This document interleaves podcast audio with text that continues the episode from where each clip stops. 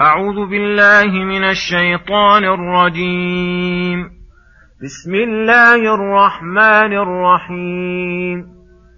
يا أيها النبي لم تحرم ما أحل الله لك تبتغي مرضات أزواجك؟ والله غفور رحيم.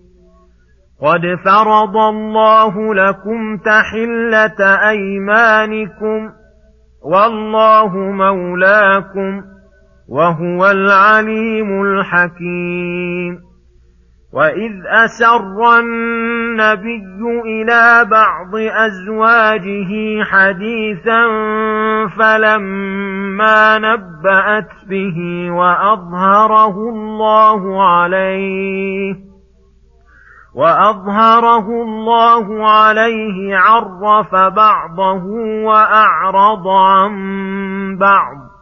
فلما نباها به قالت من أنبأك هذا؟ قال نبأني العليم الخبير. إن تتوبا إلى الله فقد صغت قلوبكما وإن تظاهرا عليه فإن الله هو مولاه فإن الله هو مولاه وجبريل وصالح المؤمنين والملائكة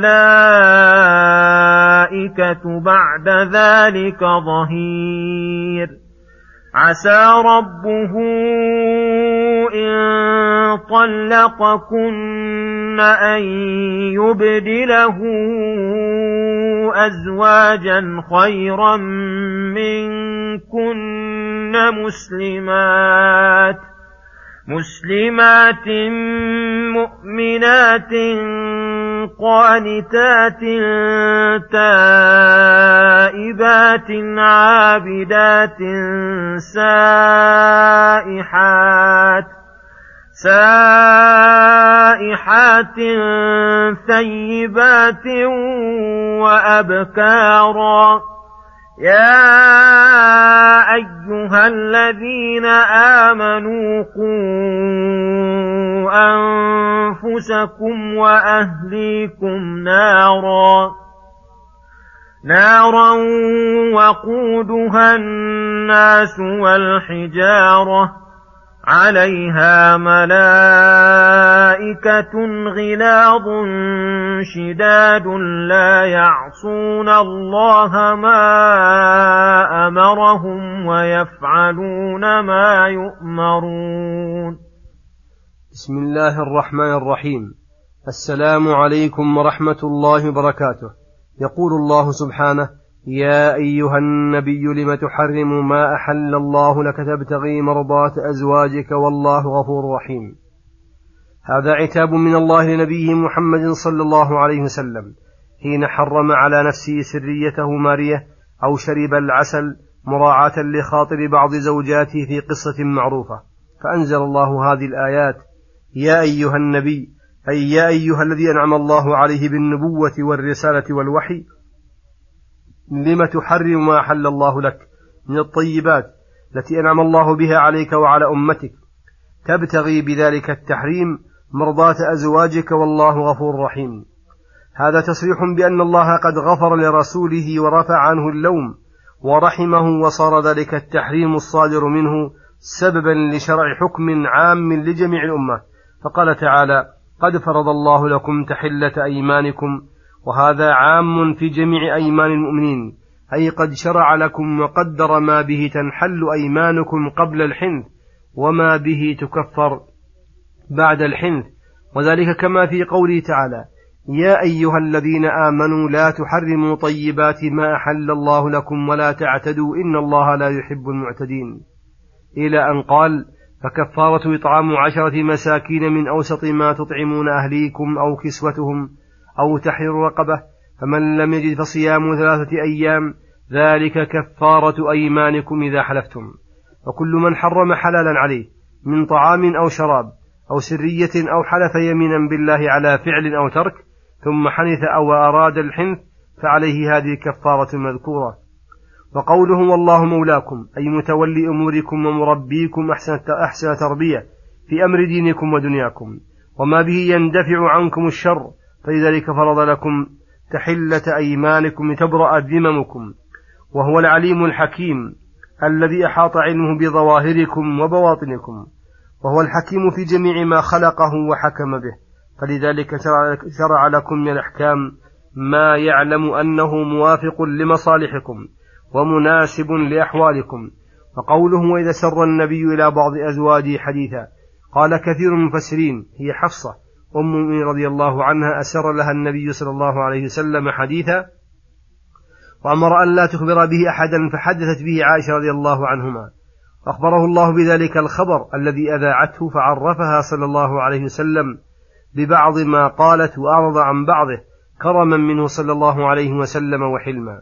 قالت له من أنبأك هذا الخبر الذي لم يخرج منا؟ قال نبأني العليم الخبير. الذي لا تخفى عليه خافية.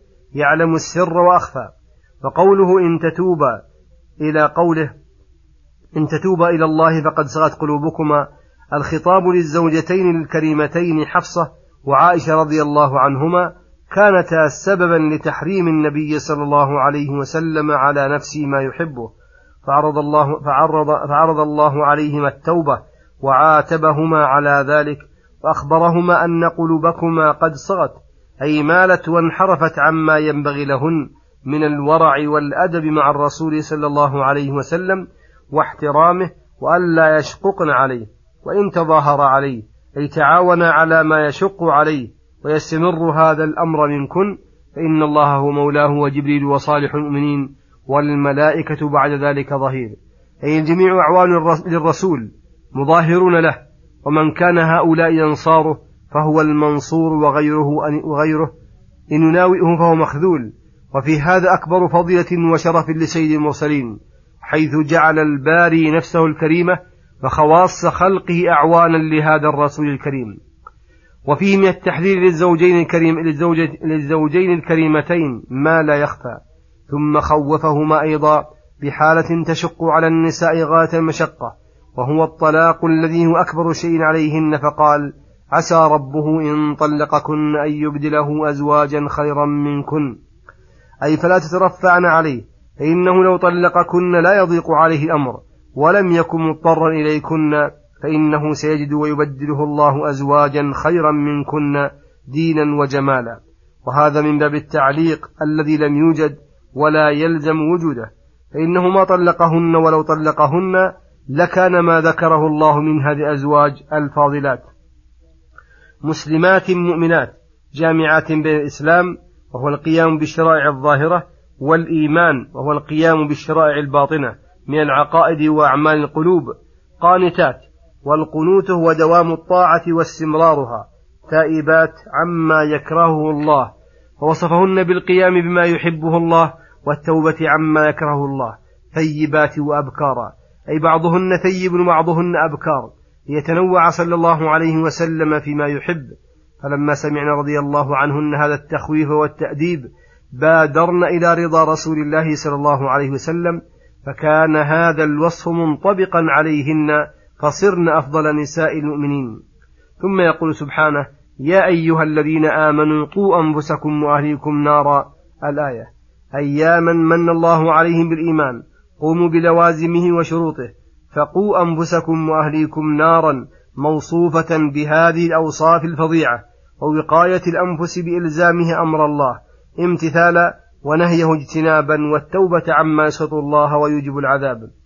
ووقاية الأهل والأولاد بتأديبهم وتعليمهم وإجبارهم على أمر الله فلا يسلم العبد إلا إذا قام بما أمر الله به في نفسه وفي من تحت ولايته وتصرفه.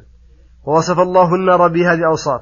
ليزجر عباده عن التهاون بأمره فقال وقودها الناس والحجارة كما قال تعالى إنكم وما تعبدون من دون الله حصب جهنم أنتم لها واردون. عليها ملائكة غلاظ شداد أي غليظة أخلاقهم شديد انتصارهم يفزعون بأصواتهم ويزعجون بمرآهم ويهينون أصحاب النار بقوتهم وينفذون فيهم أمر الله. الذي حتم عليهم بالعذاب وأوجب عليهم شدة العقاب. لا يعصون الله ما أمرهم ويفعلون ما يؤمرون. وهذا فيه أيضا مدح للملائكة الكرام وانقيادهم لأمر الله وطاعتهم له في كل ما أمرهم به. وصلى الله وسلم على نبينا محمد وعلى آله وصحبه أجمعين. إلى الحلقة القادمة غدا إن شاء الله. والسلام عليكم ورحمة الله وبركاته.